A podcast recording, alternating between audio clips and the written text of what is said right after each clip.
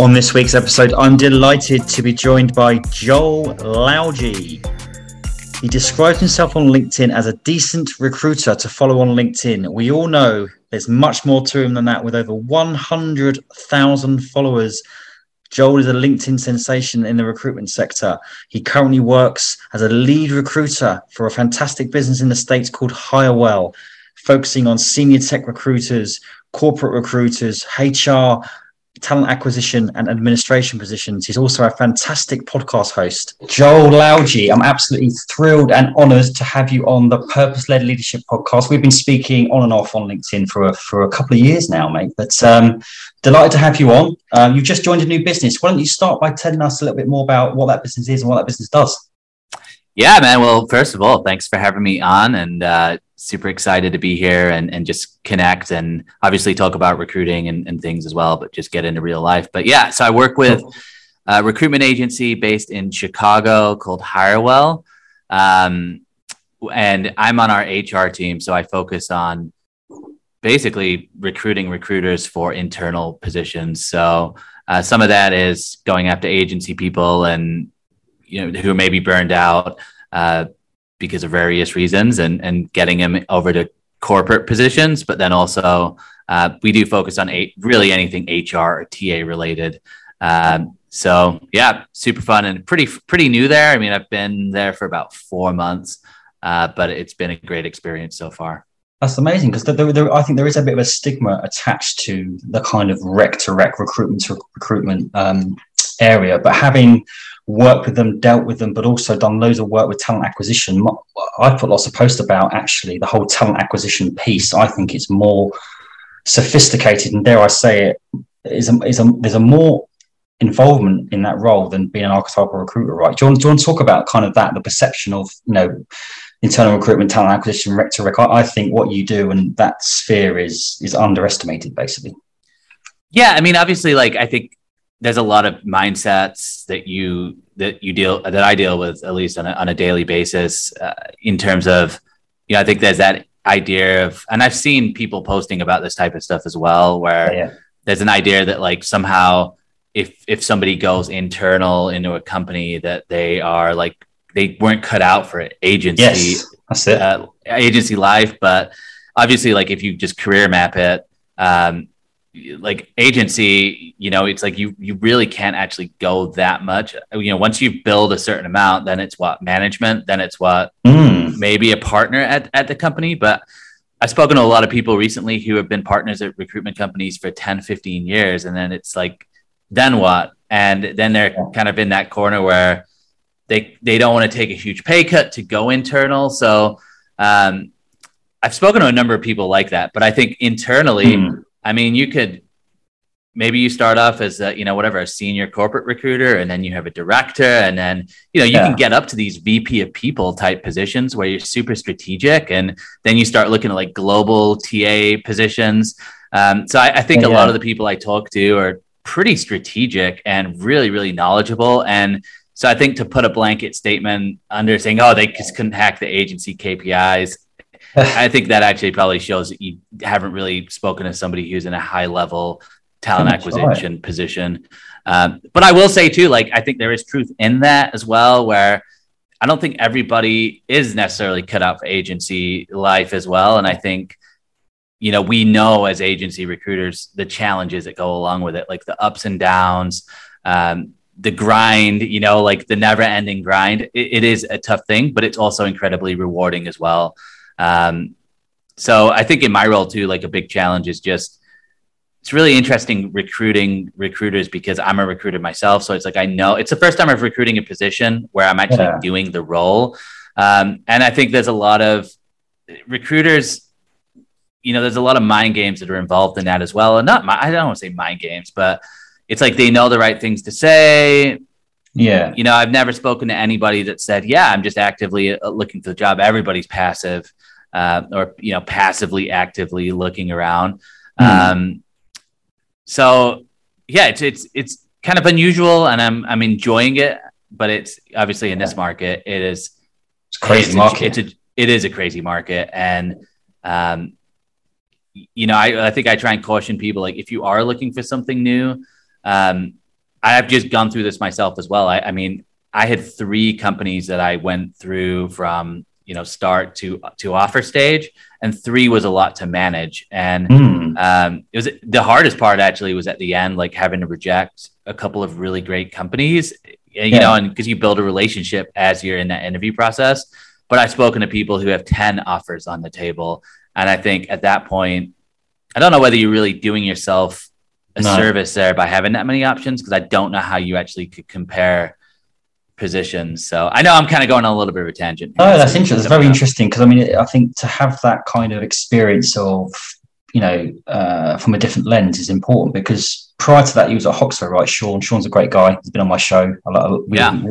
Great, isn't he? But you know, that was my understanding was that was talking directly to recruiters about their personal brand and all that kind of stuff. So, um, how did that experience differ to what you're doing now? How did you kind of like because it's it's a it is a different role what you're doing now, isn't it? Yeah, it's it's 100 percent different. I think you know the goal with Hoxo and you know I approached them too. Like Sean didn't approach me. Right. Uh, I was I was a huge fan, or I still am a huge fan of Sean's podcast and like everything that they they do. And I I at the time had kind of started my own content marketing uh, company and just really quickly realized that I didn't have any idea what I was doing. And obviously, I've got like a maybe it's not obvious, but anyone who doesn't know me, I've got a family.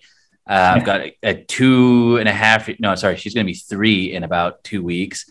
Um, and I just found out um, at that point that my wife was pregnant with another child. So it was like, uh, you know, I when you go out solo, I think there's a there's particularly nowadays there's a lot of like romanticism and like there's a mm. fascination with being an entrepreneur and being a business owner. The reality of it can be completely different, obviously. And I, I felt that really quickly.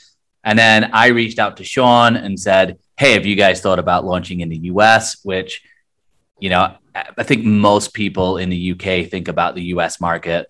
Uh, because it's so big. There's a lot of money, obviously. Yeah. And uh, but I approached him and I was like, well, I want to be that guy and I think in I think we both kind of were like, well, how can we fail? Because we've got lots of LinkedIn followers and we get lots of, you know, I get lots of views and I was getting lots of views at that time. I was like, this is just going to be, it's going to be a, like really, really easy. But I guess what I didn't factor in was we're just in a crazy market right now. And yeah. Yeah. every agency is doing record breaking numbers here in the US. So to then yeah, a lot of what I heard was like, yeah, we know that marketing and branding is really important, but mm. we hmm. just had like our worst year ever with COVID, and now we're having the best year ever. And we, we can't really justify taking out our team to train them on something that's long term. Um, yeah. Now, interestingly enough, since I've left Hoxo, I've continued to get people reaching out wanting help with it with the personal brand. So that I think that relationship will remain there, uh, obviously, and I'm still in contact with Sean and, and those guys. But um, I think where where I found, I think where the similarity is is like the content is my content's still very geared towards recruiters, obviously, and so how it yeah. all came together has worked out kind of nicely. And um, I got to a point where I was with at Hoxo too, where I was like, man, my content, it's not necessarily getting in front of like the agency owners. And I just come to the realization that for me, the best way for me to get to get my face out there was to to not necessarily keep on talking about recruiters branding themselves, but to actually make really, really, really relatable content that if I could, I thought if I could get, let's say at an agency, if I could get all 20 recruiters at an agency to like my content, it's going to get in front of whoever the owner is. And yeah. then when I reach out to them, they're going to be like, oh, I've seen you before. And um, so I was going that direction anyway. And now obviously recruiting recruiters, yeah, yeah. You know, that's why my content is the way it is because yeah. I want to be relatable. I want to have fun with it. Um, is there not a difference also... between between what you were doing with Hoxo? Sorry to interrupt. Hoxo no, no, no. More, Hoxo is more based around, if correct me if I'm wrong, is enabling or enabling recruiters to build a personal brand for to improve their client base. But what you're doing now, you're trying to attract recruiters. So isn't it a different different sort of content or not? I think I think there's similarities in it because but it is yeah i mean there's there's a fundamental difference because last year when when i was with Hoxo, a lot of what i talked about was this is why you need to put yourselves out there and, and you yeah. know it's like having like a mini salesperson that never sleeps that's just there all the time so as you're you start off your day you put a post out it starts to get traction i'm you're not doing any yeah. of that work um, i think where this is slightly different is i'm just practicing what i preach now so i don't talk mm. about I, i've got no hey recruiters out there i have no incentive for you to to get your brand bigger um, anymore. Whereas last year it was like I was encouraging yeah. everybody to do it. Now I'm just practicing what I preached. But on that on that point, then, because um, most people who know me know that I, I was I was I, I, was born in SThree in recruitment. So I started my, my, career in SThree, which is a very hardcore, old school kind yeah. of like do the numbers, do the grind, make the calls, and I, in a very KPI driven environment. And it's only been the last two or three years where I've completely changed my whole kind of uh, modus operandi. And, you know, I've, I've worked with people like Amelia and other people, and I believe in the power of personal branding and all that kind of stuff. But I still feel there's a lot of old school methods that are still valuable in today's recruitment landscape. But I want to get your opinion on on what what's what's you know what pisses you off about recruitment. What what's what's some of the old stuff that we should still be doing? What's some of the old stuff we shouldn't be doing? Just that kind of landscape around. There's almost two camps: the people the people who love personal branding, the people who just think shut up about personal branding, just get on the phone. Well, I look. I think it's what you do, whatever it takes to get conversations going, and there's times that it's going to be heavy outbound and there's and I but I, I I just think that we're we're enabled now with social media. The way that you can start conversations with people is different. So I, I look at I look at the personal branding like yeah it's it's for me it's essential. And I know for our business Hirewell we don't have a sales team but we get inbound business all the time. So we don't we don't have any there's nobody that's doing a quote unquote you know sales activity and just business development everything is coming inbound because as a company we've got a lot of really great content as well. And yeah, yeah i think we did we ran a uh, you know ran like a survey or ran the data on like our internal hires as well. And it was something crazy like 85% of our internal hires and we've doubled we doubled last year. So yeah yeah. all, all of that was inbound. So there was no going outbound. Uh, but my you know i think is there value in a cold call? Yeah, absolutely. Again, it's like if you're not having conversations, you got to do whatever it takes to get conversations. And you just have to fundamentally realize that you know your market. So, like, there are going to be markets where like cold calling makes sense. Like, if you're recruiting salespeople and you're not doing cold calling, it doesn't make any sense. Yeah. I'm reaching out to recruiters, they're all on LinkedIn. So, like, I get a lot of yeah. inbound people coming but if I'm on a search that's looking for something really specific, I'm on LinkedIn Recruiter. I'm searching for people. I'm yeah. reaching out to them. Yeah, yeah. Um, but also, I'm doing stuff which like other people I know aren't doing. Like I'm connecting with people on LinkedIn and then sending them a GIF, you know, or like making right. fun of it because I know that like I know what other recruiters are doing because I'm getting reached out to by Amazon and Meta and all these other big companies, and it's the same cookie cutter message. And so I think. Yeah, yeah if you if your calendar doesn't have the amount of conversations that you need, then you need to do something. And it's almost like a do whatever it takes right now. Um, yeah.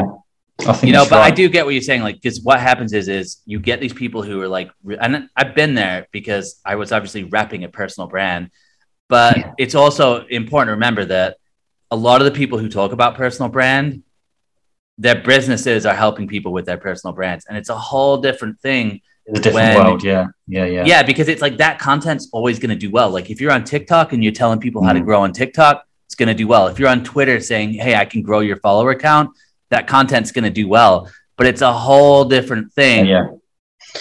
When you're when you're recruiting people or you're doing business development, it's the personal brand matters, but you're still going to have to do outbound. Yeah. I, th- I, th- I, think what has changed, though, in my opinion, is that you know, um, the smaller recruitment businesses are opening up big accounts, not because of the size of their business, their operation, or you know how great they, they, they are doing that one-to-one human-led kind of, whether it's content or approach. It's they, they are talking about family. They are talking. They are opening up. They are being a bit. I think. I think that's one good thing that I feel that's that's changed quite a lot. And, and it's know, accountability, right? You can't. Yeah. Hey, if I if I to, if I do a post about not ghosting people, dude, I'm gonna get 50 people that I ghosted last week being Sure. like, dude, you're, li-" and I get people like that sometimes who are like, Yeah, hey, you didn't exactly. accept my connection request or whatever. But I do think there's an accountability piece. And I also do think that, like, look, out, when you're outbound, if people like this is a part that personal branders, I think, actually fail to talk about a lot. And that's it's not all just about inbound. If, Yeah. if everybody knows you, you think like if I reach Yeah. out to people and they're like, hey, I've seen your content, Yeah. I automatically separate myself from the 10 other messages they got from people who they've never seen. Yes. If like if Gary Vee reaches out to you, you're answering that. If a celebrity, and I'm not saying like like building a personal brand is being a celebrity, it's just the basic concept of yeah. trust and awareness. And the more people see you, the more they're going to trust you. So then when you do do outbound, then you have a better advantage there as well. And I think. Yes. that's the piece that, the, that, that people I think maybe miss with the personal branding because, Yeah. and then that's why I think a lot of people hate it because they're like, that's all you talk about, or like, Mm, you know, and, and I, but I, it works, you know, I mean, it's like, does it work. clearly works, you know, I mean, I don't know, but again, I'm not like, you know, last year I was coaching people on how to do this. And, um, I think like it's tough because it's a process and it takes consistency and it probably takes doing something for a while before you really you don't get it anything out of overnight. it. don't get you don't get inbound leads overnight. But I want to talk about you as a human being. I want to talk Yeah. about your journey. I want to talk about your family. But before we do that, one hundred thousand followers that doesn't happen overnight either. How how did you do that? Oh man, well, it's you know, I was at about 60 four months ago, so it's been compounding. Um, Yeah. And really, again, it came came to that switch that I was talking about before, where it was like, it was actually while I was at Hawk. So I had a, I did a, I basically did a, po- it was like a meme post about, um, you know, and this one I've done it a couple times, and it just always resonates. It's the one where it's like you source 30 people, you get to know them, and then you you know submit three great candidates and then the hiring manager comes back and says you know who else is on the market? And it's like everybody i don't care if you're the best manager in the world of people everyone in recruiting at some point has faced that and you and it and it sucks right? That post i think ended up with 2 million views. And then that was where i was like man there's something to this. And i just really continued that uh, for the last three or four months. And that and that's how i got to 100k um, Yeah. you know, and I think, um, but again, it was like the two years of, I mean, in 2021, I posted three times a day, every day, even on the weekend. Mhm. And, you know, it was a lot of work, a lot of work to figure it out. Um, so that's how it happened, man. Just hard work, consistency, and then a little bit of luck. why do why do you, I've got my own opinion on this? Why do you think recruiters join recruitment businesses? What are the top three reasons? Do you think? I think number one reason is they don't really have anything else to do, uh, or they haven't like found a career. Because every Okay. every person I've ever interviewed in recruiting, eh, there's very few people that have planned a recruitment life. It's usually Yeah. I, w- I had another I had an interview with a recruiter, and they were like, "You should be a recruiter." Uh, number two, I think money. I, I don't think there's a it, an e not obviously it's not easy, but I don't think there's another entry level career path that within two years you could be making six figures. Yeah. Uh, so I think that's it. And then number three, I think, you know, especially now more than ever, I think it does provide. I think now people would get want to get in recruiting because it's it's flexible and all of the positions are remote. But that's a new development. So what about Hmm. you? I mean, what are your what are your I, I um I challenge this, and pe- people sort of some people agree with me. A lot of people do, and some there, there are a, a group that I'm not saying money isn't the most important thing. I don't. I actually don't think it is. I think you're a good example of that. I think you're very much about being a good dad, and for me, I think actually yes, money is important, but I actually think it's a misconception. A lot of the people that are in recruitment, even the business owners, yeah, they're doing it for the money, but they are doing it for for the purpose, for the legacy, and all that. And you know, so why are you doing it? It's for the money. Why do you want the money? Because I want a nice house, a nice car, a nice, you know, a nice environment for my for my family. Um, why do you want that? Oh, because I want a nice legacy. Oh, so do you think a nice car, a nice watch, a nice house is going to provide that legacy for your children, or do you think the quality time you spend with them, the love that you give them? They're like, oh, right. So I'm not, I, I, love I love money, but I, I actually think it goes much deeper than that. So my answer is yes, money. But I, I actually I'm finding that people want development. They want they want fulfillment, and they want you know, to be able to have that quality time, that flexible time as well, not not the old school kind of getting at eight, work till eight. I think that's going a little bit, you know. I think that's going to. I, I wouldn't even say that that is, you know, exclusive to the recruitment world right now. Mm. I think it's mm. in general in business. I think people have just realized that, you know, I can work sixty to eighty hours for somebody, or even for myself, uh, which yeah. is technically working for someone because you're working for clients. But I'm going to work sixty to eighty hours um, for this, you know, like you said, like for what? Like more living space or mm. fancy gadgets and those types of things, which like, you know, a nice car, it's going to have a novelty for a while, but it's like anything else. Like then you see another nice car that you want. So it's just never ending. But I think right now people are seeing family and health be- and that's yeah. shaped a lot with the pandemic as well because i think yes. globally people started being like oh man like there's other things in life that matter and and then you've got linkedin as well which i think is a really really big catalyst for this okay. i think partially for business reasons but yeah. they're pushing the great resignation now and they're yeah. pushing the side hustles yeah. um, you know but at the same time you know obviously they're they're limiting the amount of people you can connect with and they're pushing emails so i think linkedin is a weird catalyst within it all because they're business as well and this is why businesses like Hirewell and some other businesses that I work with, they're ahead of the game because some of the old school businesses, they attracted people, including me. Uh, the reason why I joined SThree 20 odd years ago was, was because I could get a company car, earn loads of money, all that kind of stuff. And I think back then that was the right thing. Uh, you know, people were motivated by money, the picket fence, the house, the car, and the old school way of it was like, you know you saw your your employer as someone who was you know superior and you looked up to them. You, you wanted to run through a brick wall for them all those kind of things. But i think this generation and the world has changed a lot now where leaders can't get away with saying well we're better because we've we've got a company car scheme or we're better because we go to ibiza. I think i don't think it's like that anymore. No but i will say it like i mean even with hirewell um, you know we had several people that were you know top billers over a million dollars and that's not even that's not including their the commission oh. that they were getting from sending uh, business to other teams as well. So don't get me wrong, like at the company I work for, there's people who are making a lot, a lot of money, but we're not doing it. We're not doing it with like KPIs being held over your head. It's yeah. it is an understanding that at the end of the day, like I think once you once you get out, once you're three to five years in recruiting, especially agency, you should know the activity that needs to get the results yeah. that you're looking for and yeah. so then you you prioritize it maybe you have a couple of years where you are just going balls to the wall and you're billing a ton yeah. but how sustainable is that is it sustainable i, I think like do i really Balance, need it, it?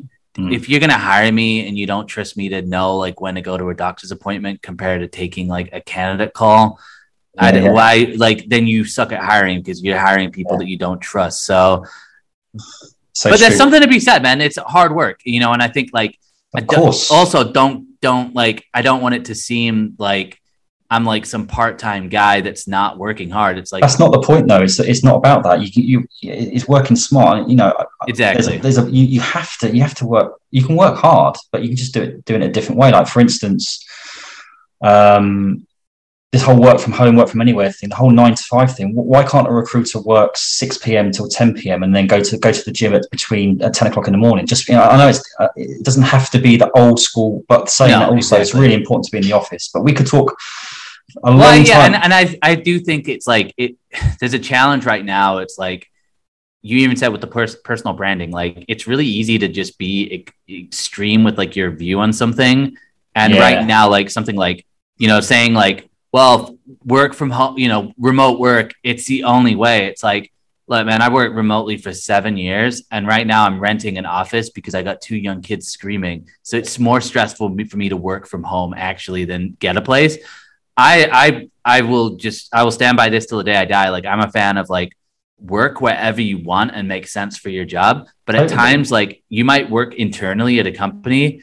If you want to, if if you want to show people and have engaged people, especially like the younger workforce, there yeah. is something to be said about being with other people. And especially in recruitment, like I think about when I first started, it was the times that I worked around other people and heard conversations that I learned the most. And but I think there's a way to do it that isn't I think there's an extreme. There's just extremes with all of this stuff, and and mm. it's too early to just make a, a, blanket statement and go, "Well, remote. If you don't hire people remotely, you're an idiot." Like, yeah. okay, like we're like two years into this, and who yeah. knows? Like, I don't know. Maybe like I enjoy being around people, so I, I just think like, yeah, it's easy, and it and on LinkedIn right now in particular, it's easy to like it's easy to get a lot of likes for stuff like that but it does like likes don't equal something being right either. And so it's just it's foolish to like just make an extreme statement like that as well in the long run in my opinion. A lot of that that goes on. So let, let, us talk about um a bit more about you and your your journey. You know I, I, like my guests to go back as far as school but i mean in, yeah. in, if, if you can just talk to us a bit some of your highs and lows. Any adversity you've had? Just let's, let's get to know joel a bit more yeah, man. Well,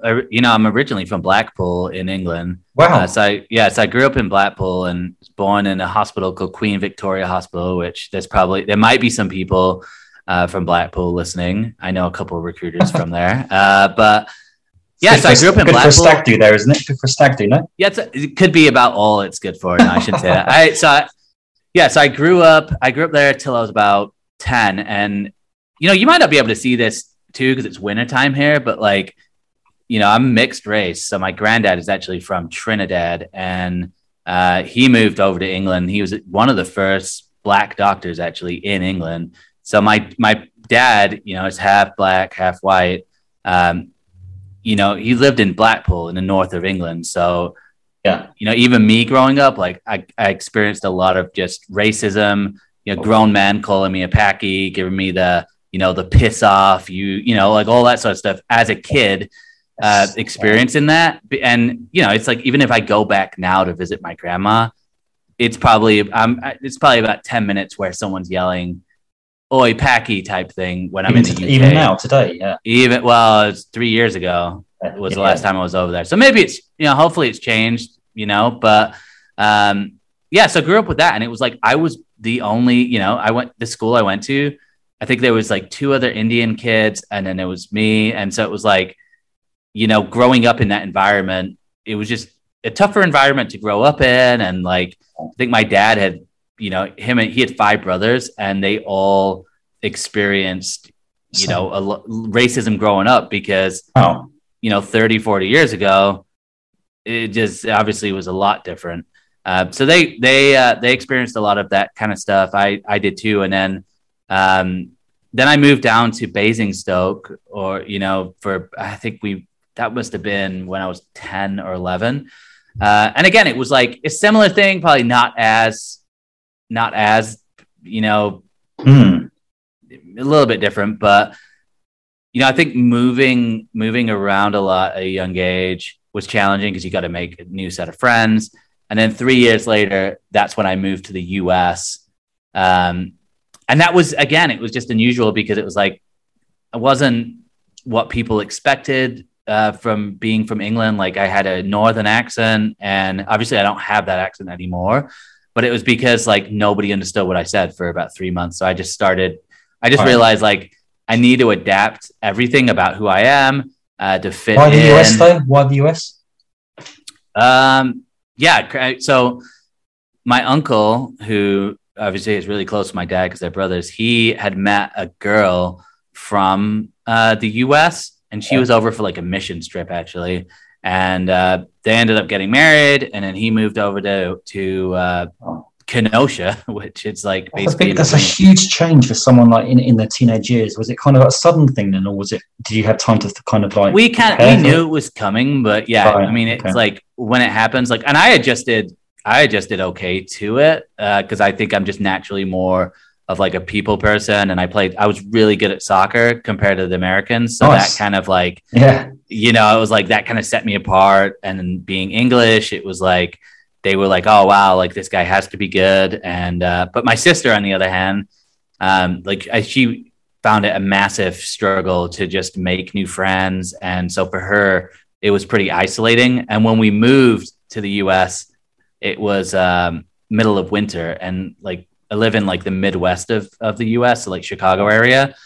So I didn't see like I couldn't even go outside for the first, you know, three or four months. So it was challenging. And then just like culturally, US is just obviously way different. And Yeah. um, yeah, it was a lot, man. It's just a it's a big change uh, to adapt. And when you're a kid, you're trying to fit in, so you're like automatically different right away. So that, that Um, kind that kind of that kind of racism, you know, your your your father being from a different kind of um, um, race, if you like, and also you know moving to America and then probably being not bullied, but you know you were different, wasn't you? I mean, how, how do you think that's affected you today? Yeah, I mean when I mean when I was growing up in like you know high school, like I was pretty aggressive because I was just so used to people like you know bullying me that I I just got on the front foot and I was like, you know, what, I'm just going to be kind of aggressive towards people. So I think that's how it initially affected me, but I think now how it shaped me is like yeah, I mean again, going a little bit further when I was 18, I actually moved back to England uh, for a couple of years. right? Um, but I think just moving around a lot, like it's obviously Mm. helps with recruiting because you can just know like how to relate to other people who are completely different. But then also, it just it opens up your mind to like okay, there's just different ways of things being done, and Yeah.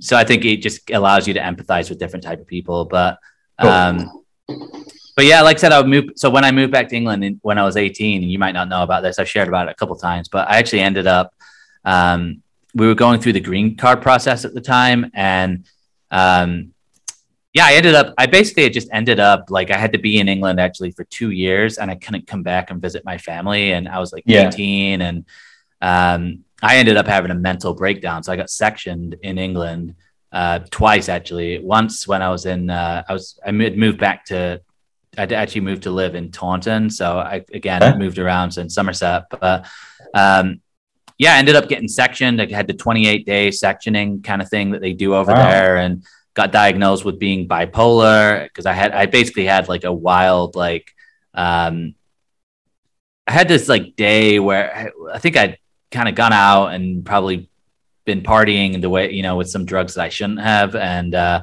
but I ended up in a psychosis and like freaking out on my family and almost like realized like I couldn't go back to the US for a couple of years and it was this huge like thing Yeah. at the time.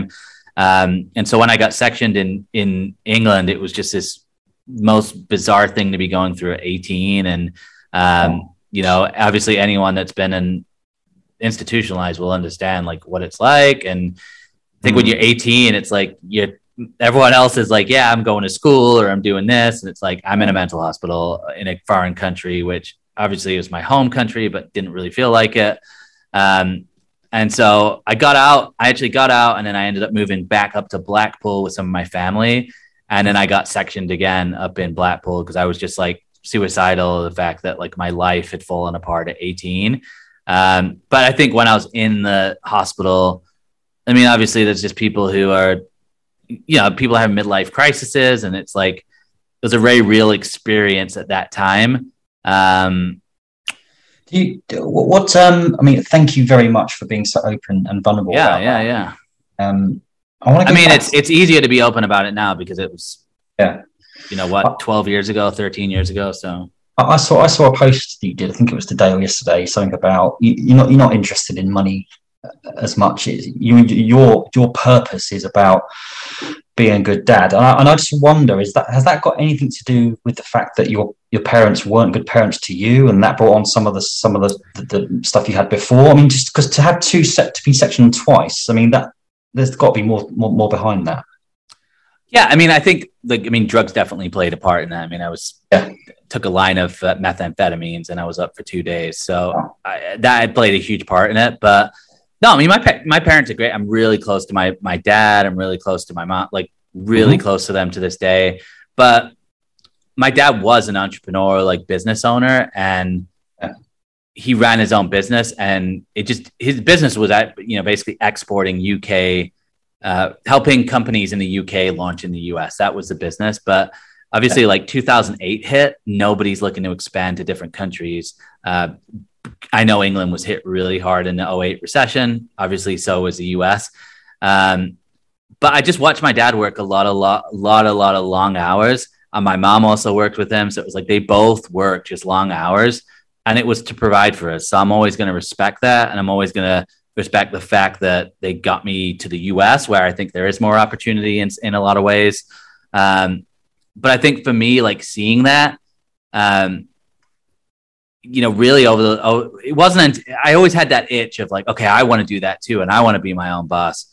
Uh, but I, I just think quickly I realized like that isn't necessarily what I want for me. And mm. I've got friends who own really big businesses and they don't really spend that much time with their kids. And that's cool. And it's a choice. And it's like they're going to leave, they're, they're able to provide a lot of things that maybe I won't be able to. But looking back at it, I'm like, I probably would have wanted my parents more around because at the end of the day, yeah. like that, that, that is, is it. So I think now, like, yeah, my goal is like, I want to obviously provide and I, financially, but I also want to be provide like emotionally and just be there for them um, as much as possible. And I don't actually think the two are mutually exclusive nowadays. And I think you can make pretty good money um, and be there for for your kids. And yeah, of course. And it's different seasons too, because I, I don't. I think there's an illusion too, like it can take like 50 years to scale a business. Like I have a friend who started a recruitment business seven years ago and he scaled it to a $20 million business with 300 people. So I don't think it necessarily has to take 40 years to scale a business nowadays. I think it can happen quicker. So you can't necessarily put your finger on any any major. Obviously, the drugs played a part. I mean, I think you know. Uh, um, we've all done things like that in the past, and you know, I've, I've been open about my mental health and suicide stuff as well. So, um, but you can't necessarily put your finger on some of the reasons why you were sectioned twice, and also, you know, let's not underestimate that. How, how did how did you come out of that? You know, what, what was there a turning point?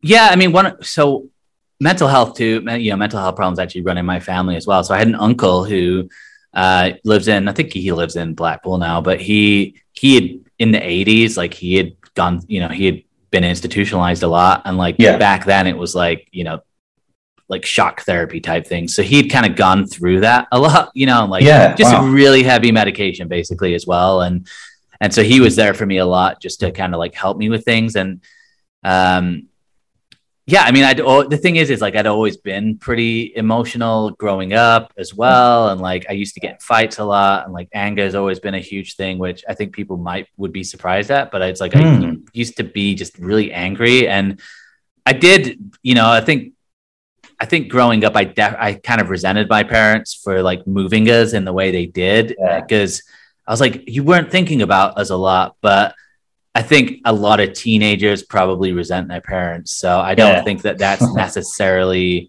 uh, anything. But yeah, I just I can't really like put it down to like, hey, this event happened. I just think that like, hmm. yeah, I don't know, maybe just the drugs definitely set it over the edge, but then I also think like I was already emotional and like there was definitely like mood things like when I was growing up. And so I think when I got diagnosed with bipolar disorder, it kind of made a lot of sense as well. Like I know yeah. even my parents would have been like, yeah, he's probably like he had a lot of ups and downs and but it was like, you know, this is 10, 15 years ago, so it wasn't like mental health was really talked about. So right. it was like I don't yeah. I think now there's a lot more of an awareness of things, which is good. Uh, yeah. And I just think like people are more self aware and aware that like, hey, I, you know, I've got a mood, something. I'm depressed, or I'm like, you know, I'm going through own it, own it, yeah, own it. And that still happens to me now. I mean, mm. my wife, you know, like the other day, she was like, man, you're just being like, you're like running at 100 miles per hour. So it's like still something I have to watch out for. But yeah, I think I think what you touched on there about about emotions, I, I think particularly in men, we're indoctrinated or taught or, or, or, educated or managed or parented or whatever to, you know, don't show your emotion, go out, you know, earn the money and, you know, whatever. But I, feel, I, I think that's changed. But in relation to recruitment, I, I think that a lot of non recruiters laugh at this, but the good recruiters know exactly what I mean. I think you have to have a high level of emotional intelligence to be good at this job. So you, you, can be you can be very very good technically and know your niche, know your market. But if you don't understand people, right, you're not gonna yeah. not gonna succeed. What do you think? Yeah, I 100% agree. And I think that a lot of the conversations that we have, I mean, at least a lot of the conversations I have, it's like, it's a lot of like understanding and coaching people and like just understanding that, like, I know like there's recruiters out there who are like, I can get anybody to switch jobs, but it's like, it's just not true because it's just timing with things as well. And it's like, you know, like when you, step back and you go, okay, this is a human being. It's like sometimes the timing isn't actually right. You know, like maybe you, you know, just had a young, ch- you know, you just had a child and it's like maybe a job switch isn't the best thing for you at this moment. And I think yeah.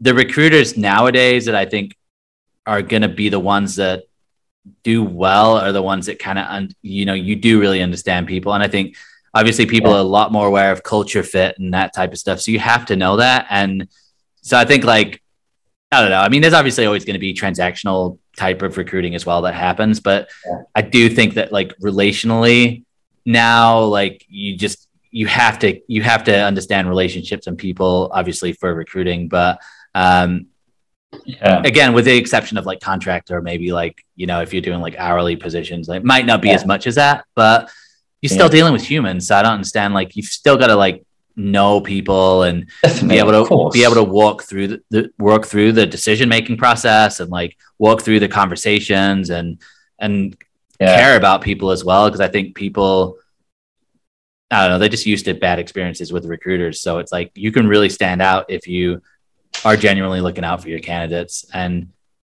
obviously you're looking out for your clients as well but because they pay the bills but um, I think candidates are you know they're they're they're aware of that and again, I'm recruiting recruiters, so there's a little bit of a nuance there than maybe. You've recruited. Um, you've recruited for contract or interim before. Now, I, I, I started out as an interim recruiter and did very, very well, and I kind of moved to perm. And um, I'm going to ask you a direct question. What do you think's the more difficult or more sophisticated, contract or perm? I think. I mean, I think they just have nuances on both. Like I think perm, it's probably more like what we're talking about, where it's more relational. But then again, like contract, it's like you can build a relationship with a contractor and have, and they can work with you for ten years. So um, I think that I think they're different, and they they have, and I think like a perm position. You're more maybe looking at like the vision and the purpose of like the company, where I don't think that mm. necessarily matters as much. But again, it's hard to hard to make yeah. blanket statements about stuff, right? It and is. I it think, is. I'll put you on a spot there, but I, I, what I'm trying to say, I, I think which one's um, better? That's what you're asking me. Well, you know, let's no, not get too controversial. Let's, let's, let's start a fight. Let's do a poll. um, yeah, I, I, th- I, think both both have their merits, but I think uh, a lot of people underestimate what's involved in, in in a quality contract recruiter. Actually, yeah, I mean, you got to. Yeah, and no, I haven't done it before. This is actually my first role that. Oh, okay, right. I do contract and perm now, and it's like hey, for right now, like you know, the contract recruiting market it mm. is a challenge. I mean, oh man, it is hard because there's a lot of people who have a lot of offers on. But I think again, it's like you kind of gotta, and it's the same across recruiting, right? It's like you have yeah. to, you have to be able to over time just figure out like what somebody's actually saying. Yes, because people people know kind of the right things to say, and you have to be able to understand like is there something else going on and just know how to ask the right questions without kind of pinning people down in an old mm. school type of fashion yeah uh, but i think you just have to again you've got to understand people and um, i think that comes just through time as well Definitely. a lot of times left field kind of question what do you think men can do more to help women within in recruitment in in in, in the business world yeah, I mean, I think in the business world, you know, as recruiters, the first thing that comes to mind is uh, helping with salary and like negotiation and, and those types of things. Like, you know, particularly yeah. as recruiters. And I think this is, you know, when we talk about like DNI and and and.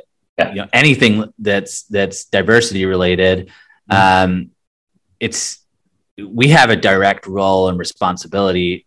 And if you see that somebody is doesn't actually know what their market value is like helping out in that way and being an advocate that way is massive and being able to like guide people and and help them because at the end of the day too like you studies show time and time again that men will negotiate more and that that like men will they're mm. more apt to like negotiate for more where studies have shown again women aren't as apt to do that and i think mm. being that encourager and advocate is huge and especially in the role of recruiting um, you know, and and I think, yeah, I think I think that's a really really big way as recruiters in general that we can we can help with that. And do you feel on, on the on the DNI piece, the diversity and inclusion piece, do you feel that the recruitment sector could do more? What's your opinion of it in general around that?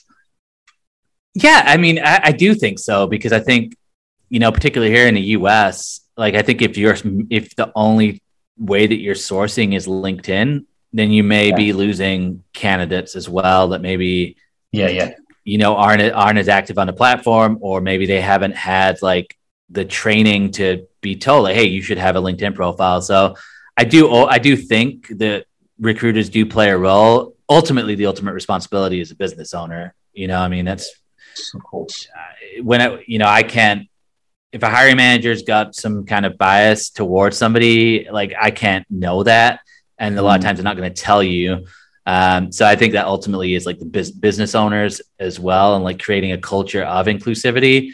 But I do think that recruiters like we obviously pick and choose who we're going to send through to clients based mm. on our own decision of whether or not someone's qualified. So I think you have to check yourself constantly and be like, okay, am I only sending through like a certain type of person uh, yeah. uh, because that's just who I connect with. Uh, for sure, yes. that's that's a it's a real issue. But I think you've got to check yourself, I think there's a lot of, there's a lot of bias. There's a lot of bias, isn't there? I think where you know you look at one type of CV over another, and you, some. I think I've, I've experienced some people ruling someone out based on those factors, or ruling someone in based on those factors, not as well. You know. Yeah, it's and it's. I don't think anybody. I'd argue anybody that says they've got that all figured out I mean, I don't know if anybody does. Process, I think, be, isn't it? Yeah. It, yeah. And it's like, I, but I think it's like, as recruiters, it's like being open minded. And again, like, look at your own numbers. Just look at who have you sent through. Yeah. And just objectively look at it and go, oh man, I'm like, I'm sending through like the exact same profile over and over and over. Mm. Maybe you need to check yourself. But again, it's, we're in a unique position. And obviously, like, clients are going to do whatever they want. And that's yeah. on them. That's not really me. We're, coming sort of towards the end of. It always goes by so quick. Huh? I just I always get blown away with how quick. This is. It's good. We've covered so much though, but I mean, I, I, I love how open you've been. I just want to touch a bit more on, on the mental health. I mean, what what I mean, everyone's got mental health. That's that's that that's that's not um, deviate from that. So yeah, what do what do you do to check yourself and keep yourself in check. And you know, no matter sometimes no matter what we do, we're always going to have a wobble, right? But what, what do you do? Yeah, I think one of the advantages of, of, something like that happening to me at 18 is like obviously it's like at a point in life where I didn't have family, I didn't really have much. It was just kind of myself. So it was like, okay, yeah, impacted like my parents probably the most. But it also, you know, I was asking questions that maybe you don't typically ask at 18. And I was thinking about things that maybe you don't think at, of, of at 18. So mm. I think for me, it's like, I just know I've learned over the years to just know where I'm where kind of where I'm at. So if I'm manic, you know, like I will know what I just can I just have learned to kind of know that. And yeah, yeah. I think being honest and open with yourself and then mm-hmm. other people is is huge and not letting pride get in the way and not letting like, hey, I'm too good for this. Like um, you know, it's that's a dangerous way to think because it can, you know, breakdowns and just being overwhelmed can happen quick and it, can happen out of nowhere. And uh, obviously, like if you're if you've got family and those things, like it's going to impact them in a significant way. So I think being honest with where you're at is huge and then just knowing what your triggers are and knowing like what you're what you're doing to self medicate as well so you know like for some like drinking for me um, not that I drink a lot now, really, anyway, but like drinking in particular was like a really big thing for me, as it is for a lot of people. So, uh, but then also like, mm. you know, I'm I'm getting pretty, you know, I'm getting more into like, you know, I try and go to the gym like regularly and just like have those outlets. And I'm not talking about like crushing weight to like look like a, you know, like a men's health like model. like literally, I don't even really go for my physical health. Like I, I just go more for like I need some downtime away from LinkedIn, away from the emails, the DMs, the phone conversations. I like to just have that time away.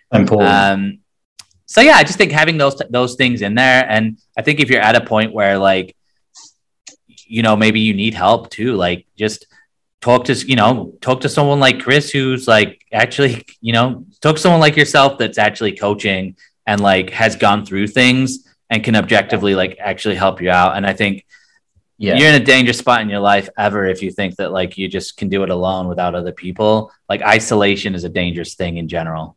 I'm a coach. I'm a mental health advocate, and I've got loads of experience and lived experience. But I've got two or three other different coaches. That everyone doesn't matter who you are. Exactly. You know, you, have got to have someone to, to, to to talk to. So, what's been your what's been your proudest moment so far? Just in life in general. Yeah.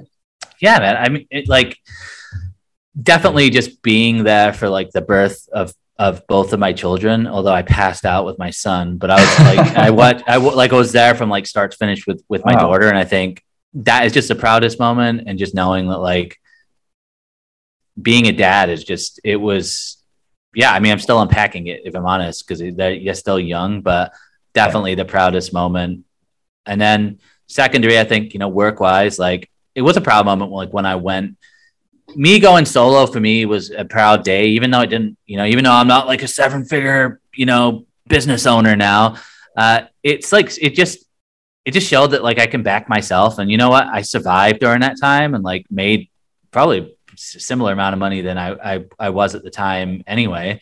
So I, I, was like, it was a proud moment for me because it was like, okay, I, I'm, I don't need, I don't need necessarily a job to just like, if I lost my job, like, I feel like I'd be totally fine. So that cool. was a really big proud moment as well. Um, that's yeah. really interesting. That's really interesting because I think um, what what I used to do was I, I I deemed my success and my pride on the size of my business, and I always put the business first. Now I'm I'm the other way around, and I, I think you can have everything, and it's not about putting business. I think the whole work life balance is life, isn't it? It's it's, it's that you know it's it's the whole thing. It's you know you can have the most successful business in the world, but you know if you've got bad relationships, a bad marriage, you know you've got a bad social uh, um, group or you, you, you're not growing as an individual, then it doesn't really matter, does it?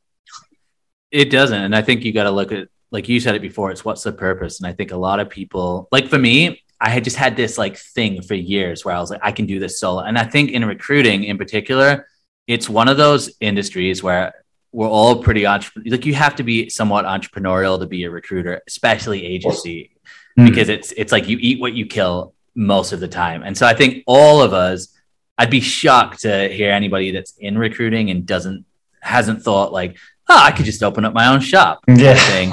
um, but for me, it was like it was just a total like I just wanted to like prove peep to people and I wanted to prove to myself and but it was from like a negative place. It wasn't it yeah. wasn't even like hey i want to start a business so i can like help support other people and give provide jobs for them and i want to impact like the sector i'm working in it was like literally i just want to like prove something that like i'm it was just from it was a slightly yeah. skewed place and i think like yeah. it's just like if you are really pissed off at, at your job that's not a reason to start up a business I, because ultimately that won't no. I just don't think it like I think there's always more. There's always someone who's going to be more successful and yeah. but it's a fine line because you need to have a competitive drive and like when I see people who are scaling businesses, yeah. It takes it it's it takes a lot and there's there's yes. there's a so much that goes into that. Um and you kind of have to have that chip on your shoulder in some ways, but there's a fine it's a balance with it and i think it's like it's not just a black and white thing this is why I think we talked off camera. You know, I, am an NED now, so I go into businesses and they, they often say, look, you know, uh, we're earning this, we're billing this sort of money, or turning over this, we want to get to X, we want to get to X headcount. And I said, before we even think about doing that, we need to understand what your vision is, what your purpose is, and where you're going. And, you know, and I push that and push that. And once, once we get that, every business accelerates. So, you know, this is the purpose of the leadership podcast. It, I, I, think that kind of stuff is, is so important. On that on that premise, what how would you define what Joel Lalgee's purpose and vision is now? Yeah, I mean, I think it's being a great dad. I mean, being I just want to be there for my family, and I think that's again the biggest piece. And like, I'm not saying like I don't. Just that is what it that to me that is like ultimately like what I want, and like you know, I was at a funeral actually last week, and it was a, a guy who was like, he was like a woodworking guy, like super low key, like you know, provided for. I think a real estate agent. So I was real estate agent, and yeah. nothing like career wise impressive, but like the stuff his kids said, both of them was like I like it was hard not to fast forward and think like that. Uh, yeah. I, d- I wouldn't want like a bunch of people being like, oh man, this guy is blah blah blah blah blah, and then the kids get up and are like, or they don't want to speak. Like it was that to me is Love is that. huge, and uh, yeah, I think I think that's what that's what I'm about, and it wasn't always like that, and like I totally get like Hmm. It's a journey, right? it is, and it's like, hey, you could be speaking to me in ten years, and I have a business or something like that, or like I've started up a business. Uh, and I think that's important too. It's like, think priorities change and they shift uh, as well. And uh, yeah, and it's like if you had asked me two years ago, my purpose probably would have been like, you know, to be like a content marketer to have some sort of business. Uh, so Okay. And just kind of the last one or two questions. Um, obviously, eight, the, year, 18 years on this planet, you know, from what you said about your being sectioned and things like that. But if, if, if you could go back to being an 18 year old, yeah, I know it's an obvious question, but what would you No. do different? What would you do differently, or what would you advise someone at 18 going into the, the world? yeah, I think I, I think like I think for me, like it was just always like there's a lot of like pressure and like just wanting things to happen really, really quickly. And I think if I could go back and tell myself anything, it would just be like, dude, it is like really like a long game with so many things in life. And Hmm. I think also too, like I just I did well academically and and all that type of stuff, but in the real world, like stuff like how well you did at school, like doesn't always matter. And Yeah. I think I just also tell myself that like there's probably people who maybe aren't even as smart, like who just do well. And it's like that's life and it's like it's being okay with that as well. So I think, you know, take it slow, Hmm. understand that you know you don't have to if you haven't accomplished something amazing by a certain age like you're not a failure as well. Um and then me personally i'd probably just tell myself to slow down with the partying too because uh, i didn't really slow down until i was probably in my like late 20s uh, i didn't actually start my actual career really until yeah i was 28 29 you know i spent a lot of time going to festivals and like partying a lot. So uh yeah Well, I'm sure you had a, some great time as well, and uh, yeah, I, I prefer to regret things that I've done than wish I wish I had done something, basically. But anyway, yeah Um, and it, it, it- but it's like you say man it's like everybody i'm sure you it's so interesting like you're like what you said too about like having people slow down and be like what what is it that i even care about and it's like i feel like Yeah, yeah. everybody should should probably be asking those questions and again it's like do you need to have it all figured out or can things change like sure but it's it's important i think it's important for employees to do the same thing to be honest with you and like why are you even in your job right now you know like what what are you getting out of it is this Yeah. you know I like blanket statements, but just in closing, the last question: If our audience can take one thing away from you, what would it be? How bad? One thing. Um, that is a it's a that's a tough question we talked about a lot. Um, Hmm. I would say like with even I think figuring out the priorities, figuring out what what you care about uh, in in life, and also I think there's a massive pressure on everybody to like look successful and especially on social media. And I just want to tell, say to everybody, like, what you see, whether it's LinkedIn, Instagram, TikTok, like I've met, we've all met those, you know, people who have Yeah. big following counts. And it's like, it's a lot of it's an illusion. And it's like, you shouldn't have a pressure, you know, we need to get rid of this just like pressure of like Comparison. success and like like that that makes you like a some sort of like good human. It's like obviously those things are, are important, but I think as a whole we need to I don't know just and do away with the hustle porn as well. That's those are my two point two uh, two takeaways. Yes. Yes. Fragmented takeaways.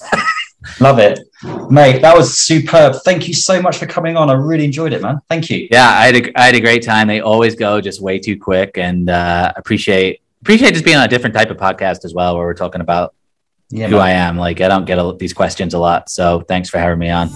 appreciate it, mate. Thank you. See ya.